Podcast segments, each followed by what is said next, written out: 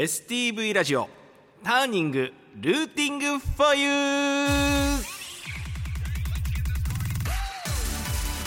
こんばんは。北海道札幌出身のミュージシャン河野源太です、えーターニングルーティングフォーユーこのターニングはターニングポイント分岐点という意味です。北海道のミュージシャンがたくさん登場することで発信の場としてもらうとともにリスナーさんの皆様にも好きな音楽に出会ってもらうそんなきっかけを目指して放送する番組です。メールアドレスあります。tng.stv.jp でツイッターは、えーハッシュタグ STV ターニングでつぶやいていただけたら嬉しいです。で今この番組をこの放送を聞いている北海道のミュージシャンえーあなたも北海、えー間違えた発信の場が欲しいと、えー思っていたらぜひメールください。スタッフが必ず目を通します。またターニングはポッドキャストでも聞くことができます。Spotify、Apple Podcast、Amazon Music などこの後10時30分頃にアップしますんでポッドキャストもぜひチェックしてみてください。ということでやってまいりました。3週目でございます。改めまして北海道札幌出身のミュージシャン河野源太です。えーメールもいっぱいいただいててありがとうございます、えーラジオネームダッキーから、えーいつも火曜日の丸ごとエンタメーションのツイートを見ている見ていて思うのですが一体何時入りしてるんでしょうか？毎週ギリギリに曲入りせず何時間も前から準備している源太さんに好感度が上がるばかりですということでいただきました。ありがとうございます。嬉しい。僕はあの「まるごとエンタメーション」という番組の毎週火曜日のワンコーナーやらせてもらってるんですけど、えー2時からなんですよ大体。だけど大体僕11時から12時の間ぐらいに入ってて。そうなんです。いやっていうのはあのみんなあのもうギリギリでいいよって言ってくれるんですけどなんかあのプロ野球僕のポジションをプロ野球で言ったら中継ぎ投手なんじゃないかなってちょっと思ってワンポイントリリースみたいな。いやもう甚だしいんですよ。で勝手に思ってるだけなんですけどって思った時に試合の流れ読まないでねワンポイントリリースで投げるピッチャーっていないじゃないですか。でなんか五十嵐亮太さんってあの留萌市出身の、あのヤクルトとかソフトバンクとかあのメジャーでもね活躍されたこの間引退されたピッチャーが中継ぎのピッチャーってえっと高速道路に合流する激混みの高速道路にこう合流するような感覚なんだっておっしゃっててだったらよ流れ読まなきゃダメじゃんと思って僕ほんとバカなんでだからちょっとまあ早めに入って番組頭から一緒に参加してさんあの入らせてもらってるっていうような状況ですね。はい。でもその効果は全然出てないと思っててちょっとそこしっかりやろう俺って感じなんですけども。はい。えーそんな私河野源太でございますがあ今週ターニング3週目、えー今日はね作家というメイン、えー目線で、えー曲を作った時にどういう曲作ってたかっていうようなお話を、えーしてもらいあ聞いてもらえたらなと思っております、えーこの後10時半まで、えーお付き合いいただければと思います。お願いします。まず1曲聴いてください。私河野源太の曲から「宇治」はい、えー聴いていただきました私河野源太の楽曲「宇治」という曲でした。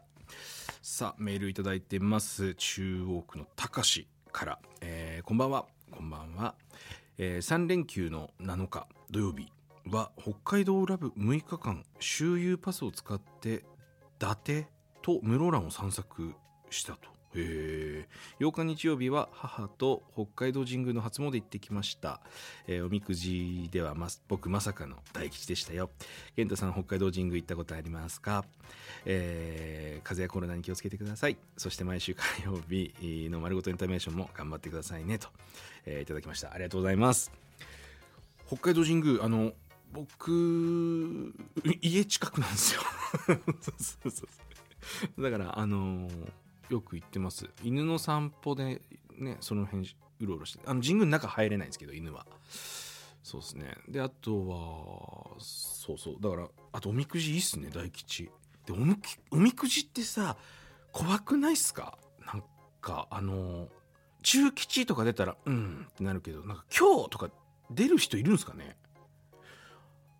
出たら1年間やってらんねえじゃんって思ってでビビって僕は弾かないんですよ。でもこの北海道ラブっていいっすね。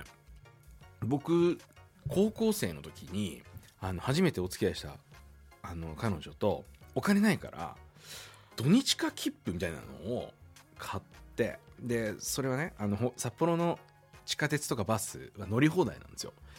だからそのもうどこに行くとかもなくてとりあえずその最寄りの駅に来た電車に乗ってバス多そうなところにで降りて板バスに乗ってどっか行くみたいなのをなんかやってましたね、うん、ミスタードーナツ1個買って。金ないね。いやでもしょうがないよね。高校生ってそんなもんでしょ。そんな感じで遊んでたことを思い出しました。これそれの大人版だね。かみさんとやろうかな。北海道ラブツアー。ありがとうございます。教えてくれて。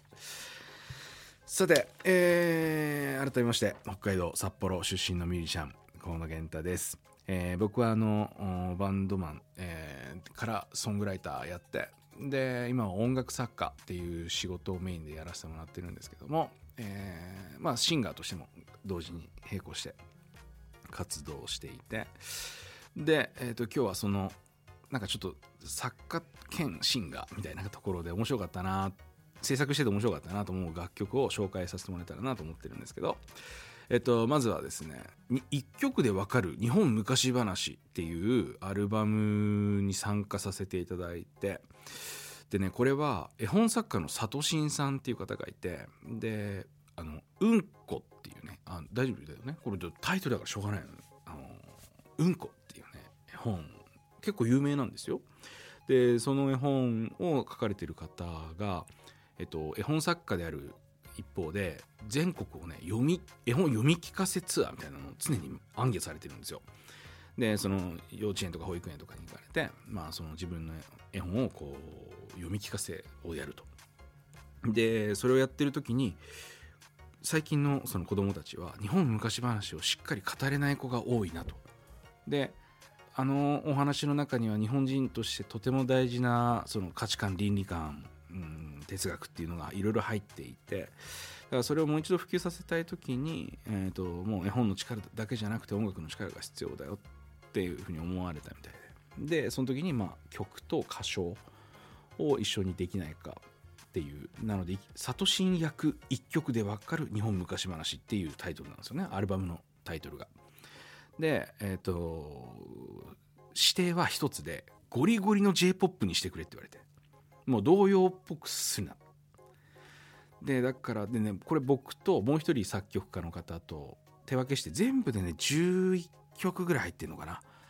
だけど、それの半分を僕が書いていて、で、半分をそのもう一人の作曲家、新潟にお住まいのその八木雄一さんって方。この方は嵐とか、関ジャニとかに曲提供されてる方なんですけどガチで2人で書いて。例えばは、えーと、浦島太郎とかだったら浦島太郎海じゃん。だからレゲエな雰囲気にしようとか。で桃太郎っつったらねそれはもうヒーロー戦隊だよね。で下切りスズメこれは僕書いたんですけどこれもヘビヘビメーターでいきましたわ。下切りスズメの話って改めて言えます？あれ見てみ？めっちゃ怖えから、ババ。めっちゃ怖え。で、あとおむすびコロリンとかね。これはファンファンク系にしました。サルカニ合戦はなんかちょっと雰囲気的にフラメンコになってますね。みたいな感じ。うん。この曲はね、本当に作ってても、このアルバムは作っててもすごく面白かったんで、皆さんにぜひ聴いてもらいたいなと思って、えー、今日はかけたいなと思います。里新役一曲でに分かる日本昔話から、えー、花坂じいさん聞いていただきました、えー、里新役一曲で分かる日本昔話、から花坂じいさんでございました。やばいっしょ。なんかこれはね何風だったっけな。ハイエナジーって一応ね公表はしてるんですけど、えー、歌舞伎町ホスト風って僕たちは言ってて。なんか、はいはいってなってたでしょ。だけどあそこ本当は、えー、ドドスコスコスカダダスカスカスコでやってたんです、最初。でも、サトシンさんがそれが下品、それは下品だって言い出して。僕は下品だと思ってないから喧嘩しました。でもそれだけねあのその細部にわたって真剣にあのゴリゴリの J−POP でゴリゴリのいい曲書こうよっつって。ね、はい、書いたんです。なのでまあちょっと興味持ってくれた方あのー、まあそれこそ Apple Music とかね Spotify とかはもちろんですが、えー、版も Amazon 等々で売ってるのでチェックしてみてくださいぜひ。はい。で続いての曲でございますが、えー、これはねルーツ・オブ・ジャパン株式会社っていう、えー、と会社が運営しているモノココというリサイクルショップの会社の曲なんですけど会社っていうかね、まあ、店舗の曲なんですけどえっ、ー、とねこのモノココっていうのは丸山にあったんですよね。で最近閉めて山の手に行ったのかな。であと千歳のレラとかあと海外にもバンコクとかチェンマイとかにもあるんじゃないかな。そうそう。でえー、展開しているところで。でこの湊社長っていう方がもう本当に優しくて思いのある方なんですけど。であと勢いね。ある方。で僕は、うんとね、2011年に東日本大震災の復興チャリティーイベントをやを始めていてでそれはまあ STV のアナウンサー吉川紀夫さん。であと先輩のトライプレインというバンド。で私河野源太でやっていてでその活動の中で、えー、ご来場いただいた方々から集めた、えー、支援金を寄付する団体を運営されてたんですよ湊さんが。でそこで面識持たせてもらってそこからずっと可愛がってもらってたんですけどでその方が江別にね買取センター大きいものすごい広大な土地で買取センターをオープンされるって言ってでその、えー、ステマセンターっていう場所をオープンする上で曲が欲しいんだけど書いてくれないかって言ってくれたんですよね。思いとしてはそのリサイクルっていうことをこう押し付けたくないんだけど広めたい。広めたいんだけど押し付けたくないんだっていう。倫理的にでもポップに伝えたいんだっていうのはすごくおっしゃっていて。でえっ、ー、とねキャラクターを作ったんだよって言ってて。でそのキャラクターを見たらもう可愛くてその戦隊ものだったんですよね。で一応その一体一体にストーリーがあって。なんかこれ全部まとめた一曲書けないかっていう話だったんで。まあお任せくださいと言って。で作った楽曲がございます。で「ステマ戦隊使うんじゃ」というタイトルで、ね、書かせてもらった曲を聴いてください。どうぞ。やばいでしょ。もう改めて聞いたんですけどふざけすぎだよね。いやなんかその戦隊ものって言われてんのにもう完全に仮面ライダーなんだよ。でどっちかっていうと仮面ノリだね。ディアオとかやりまくってて。怒られるかなと思ったらそのおめっちゃいいじゃんってなったから いいんだと思って。っていうような感じで、え、した。もうやっぱでももう一回聴きてえな、うん、なんかいい曲でした「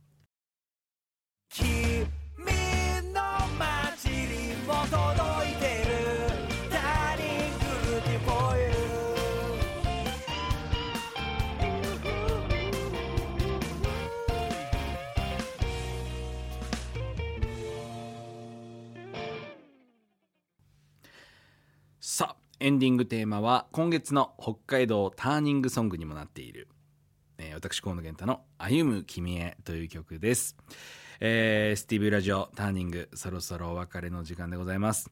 この番組をもう一度聞きたいなっていう方そして過去の放送をチェックしたい方はポッドキャストでも聞くことができます。Spotify、Apple Podcast、Amazon Music などで SB ラジオターニングと検索してみてください。